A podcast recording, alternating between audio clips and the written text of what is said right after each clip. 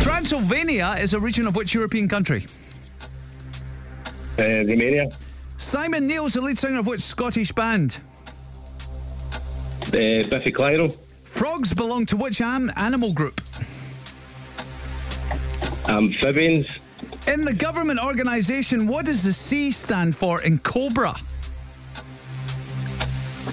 Pass. Who won the award for Best Supporting Actress at Sunday night's Oscar ceremony? Uh, pass.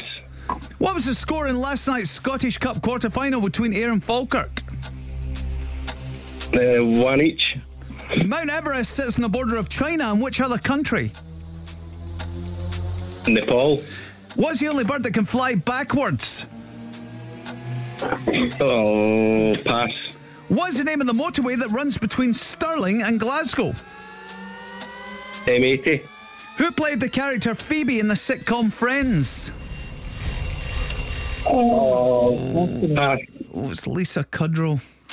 Um, started off really well there. I thought you were going to do it.